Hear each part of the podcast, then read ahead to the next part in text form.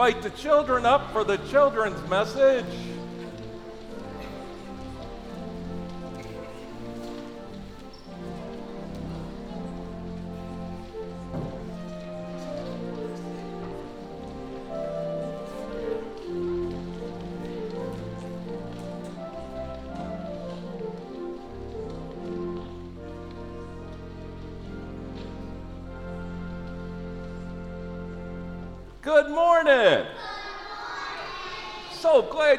Here today.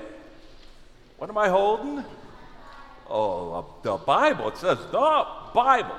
Now, I heard somebody once say that the word Bible, each letter represents or stands for another word. Bible, the first word B, basic, then the I, instruction, then the B, before, then the L, leaving, then the E, earth. Basic instructions before leaving earth. That's pretty good, isn't it? And what do we learn about in here? What's the most important thing? What the center of the story? God, and what does he do for us? Who did he send? Jesus, and he came to die for our sins. That's why this is so important to learn the story of how God loves us. And today you're going to get a little maze, a cross with a maze in it, and supposedly there's a little metal ball in there. Either I can't see it because it's too small, or this one doesn't have one. But uh, you go through the maze, and it's a lot of fun. You can think about the cross and how Jesus went to the cross because he loves you so much. I want to thank you for coming up, and you can leave now.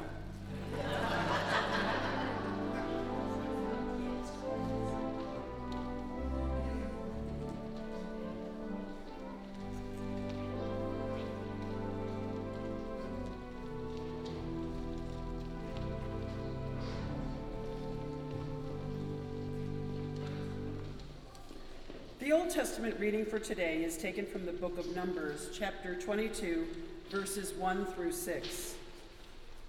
Then the Israelites traveled to the plains of Moab and camped along the Jordan across from Jericho. Now Balak, son of Zippor, saw all that Israel had done to the Amorites. And Moab was terrified because there were so many people. Indeed, Moab was filled with dread because of the Israelites. The Moabites said to the elders of Midian, This horde is going to lick up everything around us, as an ox licks up the grass of the fields. So Balak, son of Zippor, who was king of Moab at the time, sent messengers to summon Balaam, son of Beor, who was at Pethor near the Euphrates River, in his native land. Balak said, A people has come out of Egypt they cover the face of the land and have settled next to me.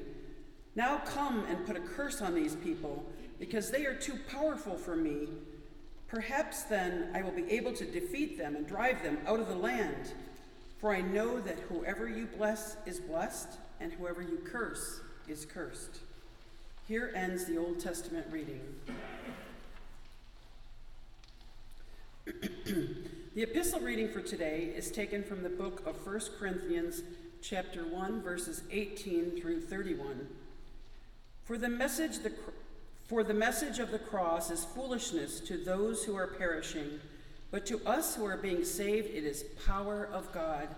For it is written, I will destroy the wisdom of the wise, the intelligence of the intelligent. I will frustrate. Where is the wise person? Where is the teacher of the law? Where is the philosopher of this age? Has not God made foolish the wisdom of the world? For since in the wisdom of God, the world through its wisdom did not know him, God was pleased through the foolishness of what was preached to save those who believe. Jews demand signs and Greeks look for wisdom, but we preach Christ crucified, a stumbling block for Jews and foolishness to Gentiles. But to those whom God has called, both Jews and Greeks, Christ the power of God and the wisdom of God. For the foolishness of God is wiser than human wisdom, and the weakness of God is stronger than human strength. Brothers and sisters, think of what you were when you were called. Not many of you were wise by human standards. Not many were influential. Not many were of noble birth. But God chose the foolish things of the world to shame the wise. God chose the weak things of the world to shame the strong. God chose the lowly things of this world and the despised things and the things that are not to not to nullify the things that are, so that no one may boast before him. It is because of him that you are in Christ Jesus, who has become for us wisdom from God. That is our righteousness, holiness, and redemption. Therefore, as it is written, let the one who boasts boast in the Lord. Here ends the epistle reading.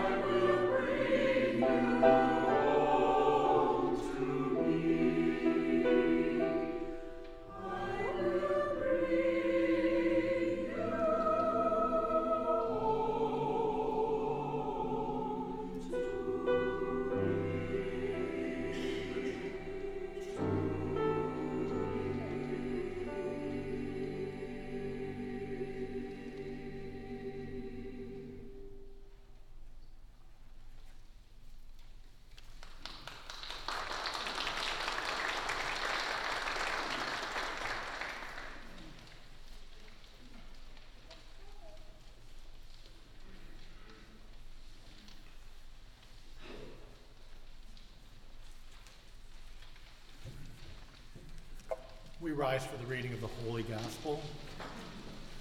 Our Holy Gospel reading this morning is from John 12, verses 42 through 50.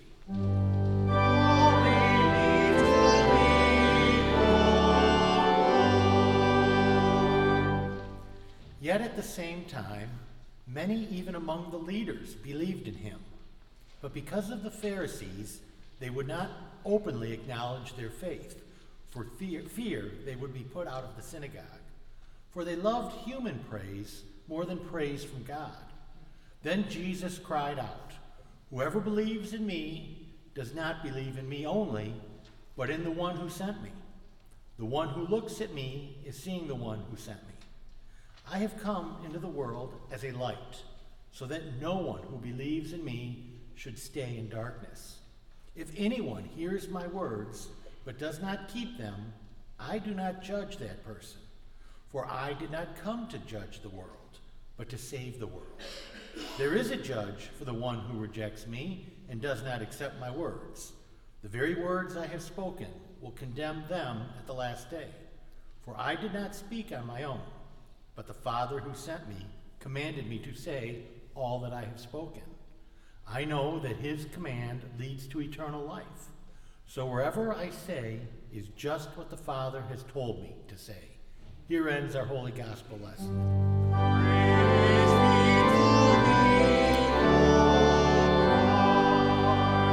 We'll continue by confessing our faith in the Apostles' Creed. I believe in God the Father Almighty, maker of heaven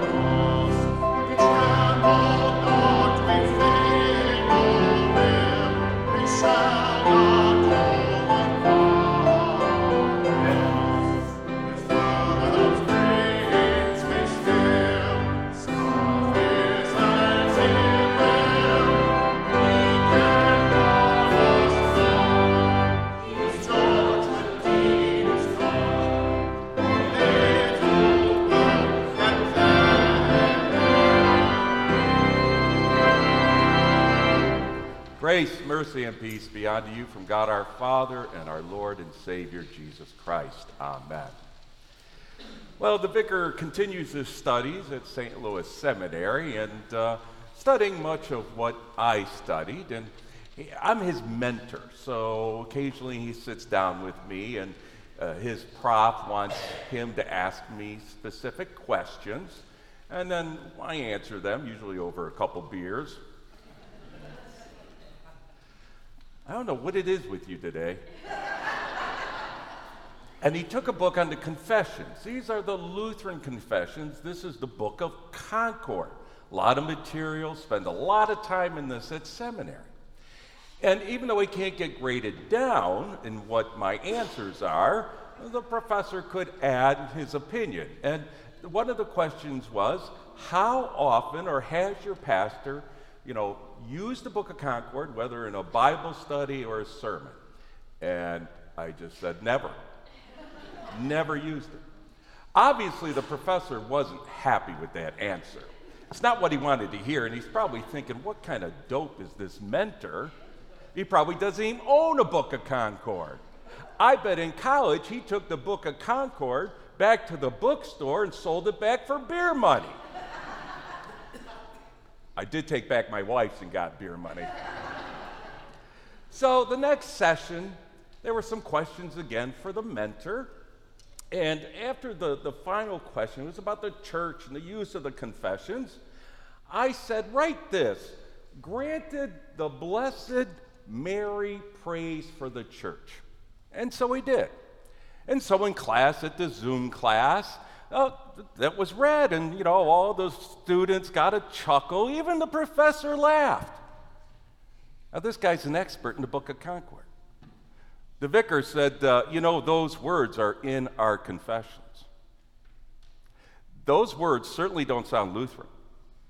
And they're certainly not supported in the Bible.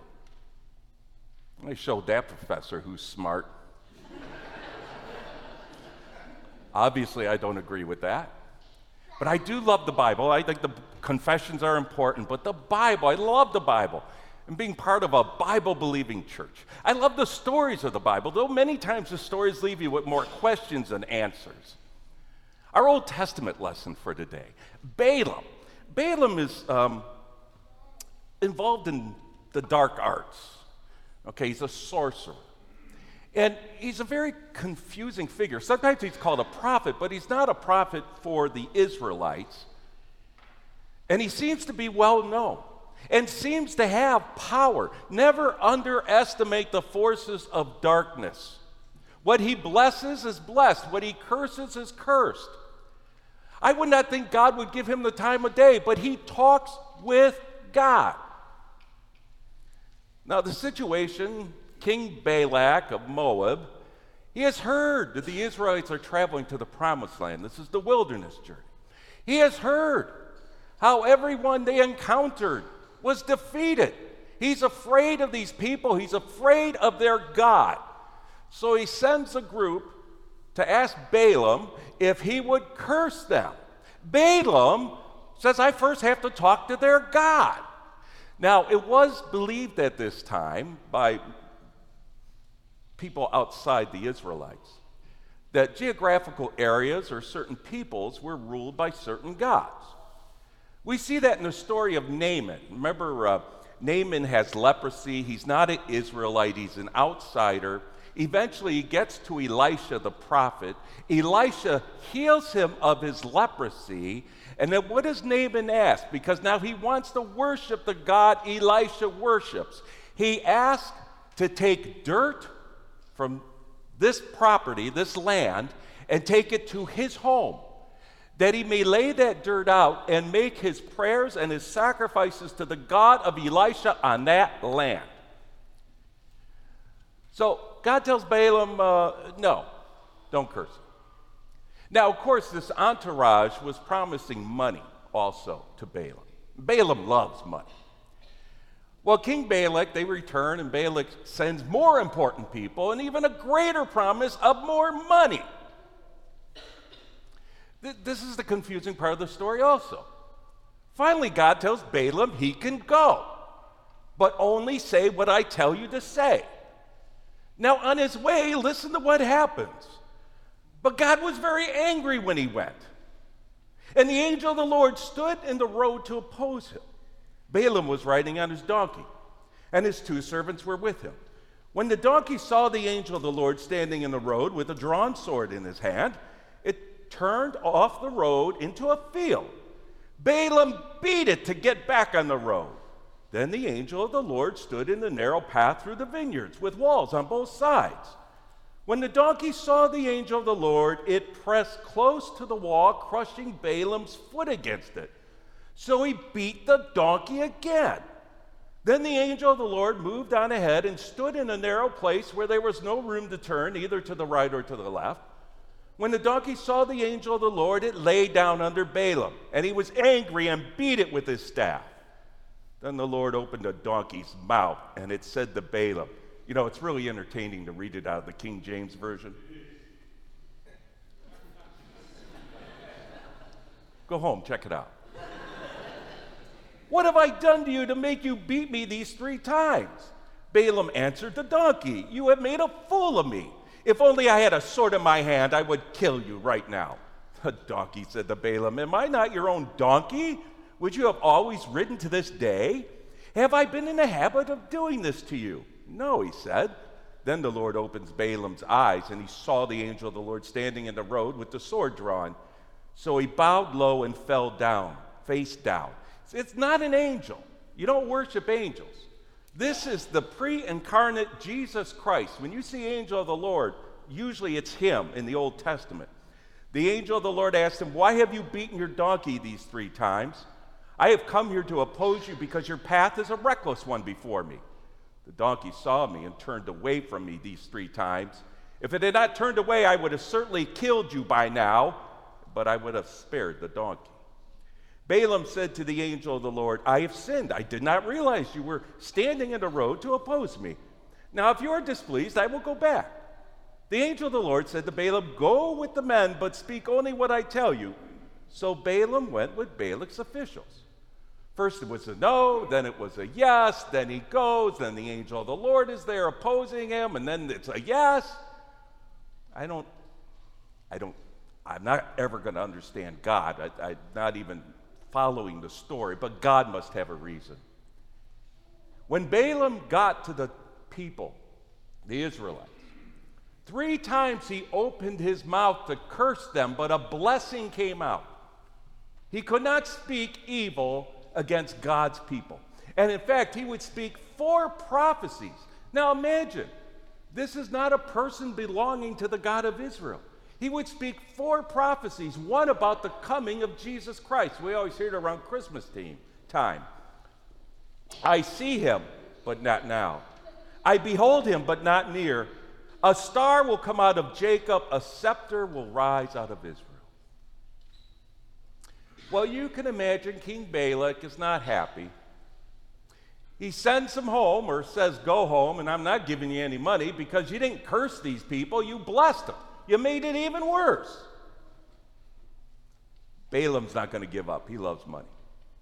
In Numbers 25, while Israel was staying in Shittim, the men began to indulge in sexual, sexual immorality with Moabite women, who invited them to the sacrifices to their gods. The people ate the sacrificial meal and bowed down before these gods. Notice, Moabite women. How did this happen? We don't learn until Numbers 31, and now it's speaking of this historical event. They were the ones who followed Balaam's advice and enticed the Israelites to be unfaithful to the Lord in the Peor incident so that a plague struck the Lord's people from the inside. That's how Balaam figured it out. He couldn't curse them, but from the inside, he would be, bring the evil. We hear about Balaam in the New Testament too. 2 Peter 2, talking about people who have wandered off the path. They have left the straight way and wandered off to follow the way of Balaam who loved the wages of wickedness. In Jude 11, woe to them, they have taken the way of Cain.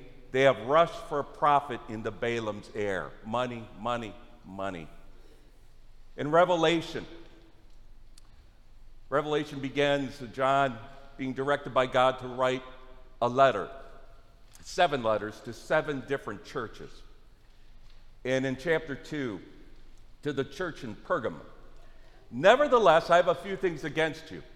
There are some among you who hold to the teaching of Balaam, who taught Balak to entice the Israelites to sin so that they ate food sacrificed to idols and committed sexual immorality from the inside. Obviously, that church was having issues. They were allowing some things that were condemned by the Bible, by the Word of God, and they were allowing, allowing it to happen in the church. Corruption from the inside. During COVID, parents were shocked to learn what was being taught in their schools from the inside. The Lutheran Church Missouri Synod, St. Louis Seminary, this was years and years and years ago. The professors, the majority of them, were teaching the historical critical method, and this went on for years. the historical critical method calls into question every miracle in the Bible. As they were producing the clergy, thank goodness for the laity, the priesthood of all believers, they were realizing hey, they are deviating from the truths of the Bible. It's their seminary, so they went to the seminary and said, What's going on? As a result, it was called the walkout. Most of the students left, most of the professors left. My brother Ron was one of them. They would make a makeshift seminary called Seminex. My brother Rick, five years younger than my older brother, he would go to Seminex also. Corruption from the inside. The Methodist Church, the second largest denomination in this country, is going through a situation a schism. All over the Bible.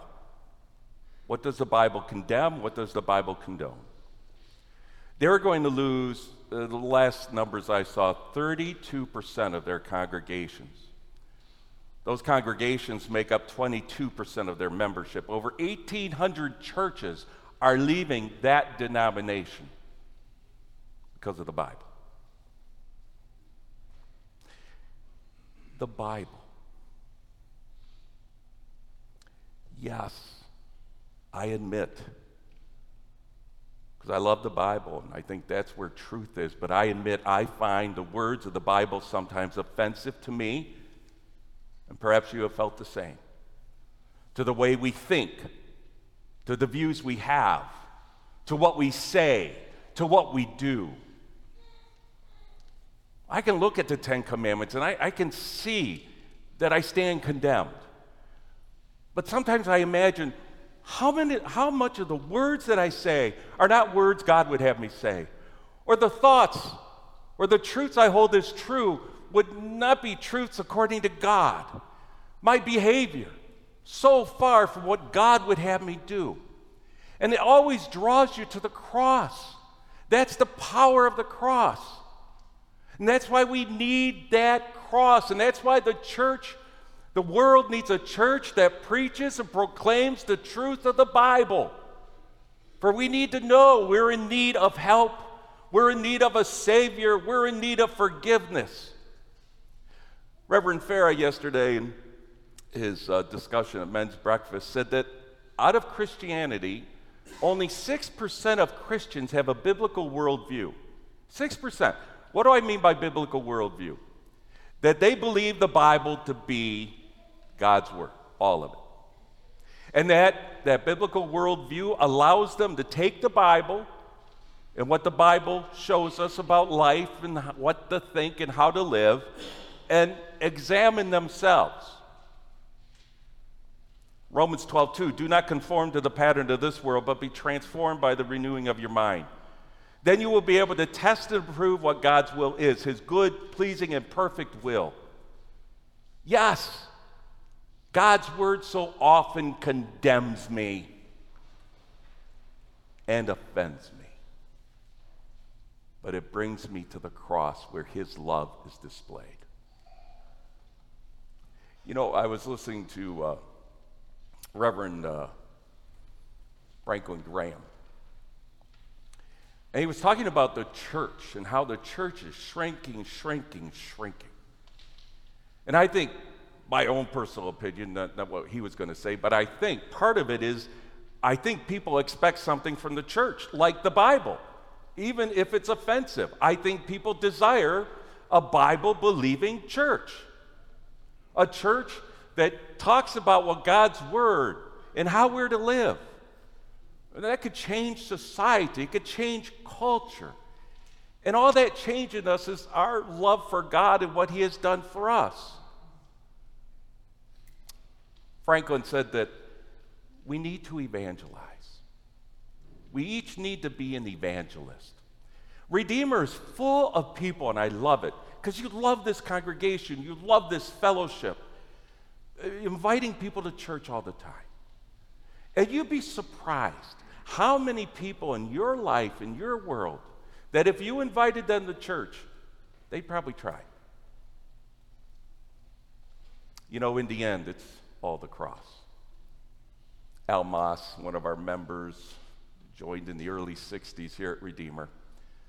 At his memorial service Friday, his daughter, uh, Peg, told me that on his deathbed, he kept singing, Jesus loves me, this I know. In the end, it's that childlike faith that holds on to Christ. The words of Paul Who will bring any charge against those whom God has chosen? It is God who justifies. Who then is the one who condemns? No one. Christ Jesus, who died more than that, who was raised to life, is at the right hand of God and is also interceding for us. Amen. Now may the peace of God, which surpasses all human understanding, keep your hearts and your minds in Christ Jesus. Amen.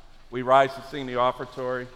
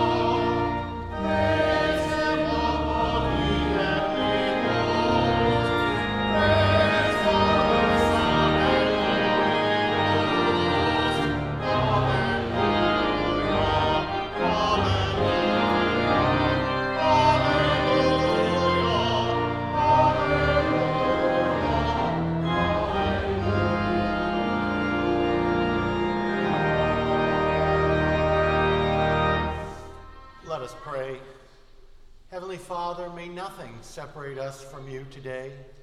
Teach us how to choose only your way today so each step will lead us closer to you. Help us walk by the word and not by feelings. Help us to keep our hearts pure and undivided. Protect us from our own careless thoughts, words, and actions. And keep us from being distracted by our wants, our desires, and our thoughts on how things should be. Help us to embrace what comes our way as an opportunity rather than a personal inconvenience.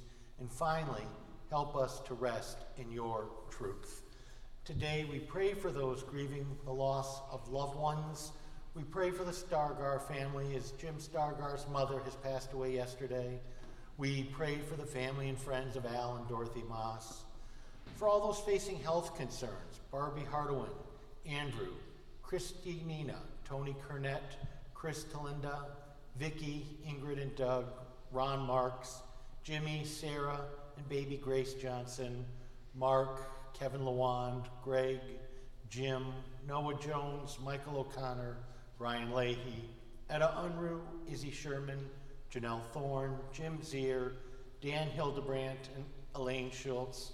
We pray for those in hospice care, Ginny Longren, Steve, Joe Hamada, Helen Hitaki, Rosebud Rosselli.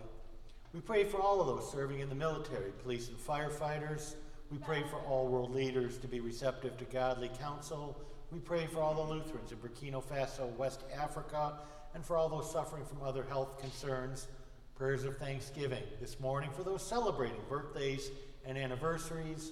Our sanctuary altar flowers placed by Jeannie Hollis in honor of what would have been Fred Hollis's 94th birthday. All this we ask as you have taught us to pray. Our Father,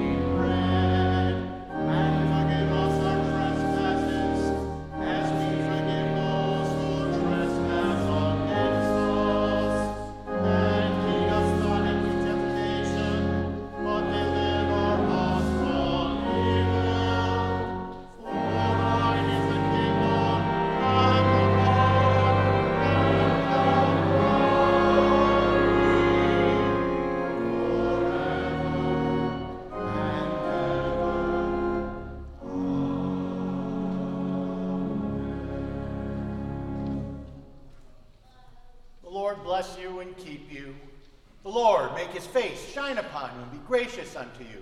The Lord lift up his countenance upon you and grant to you his peace.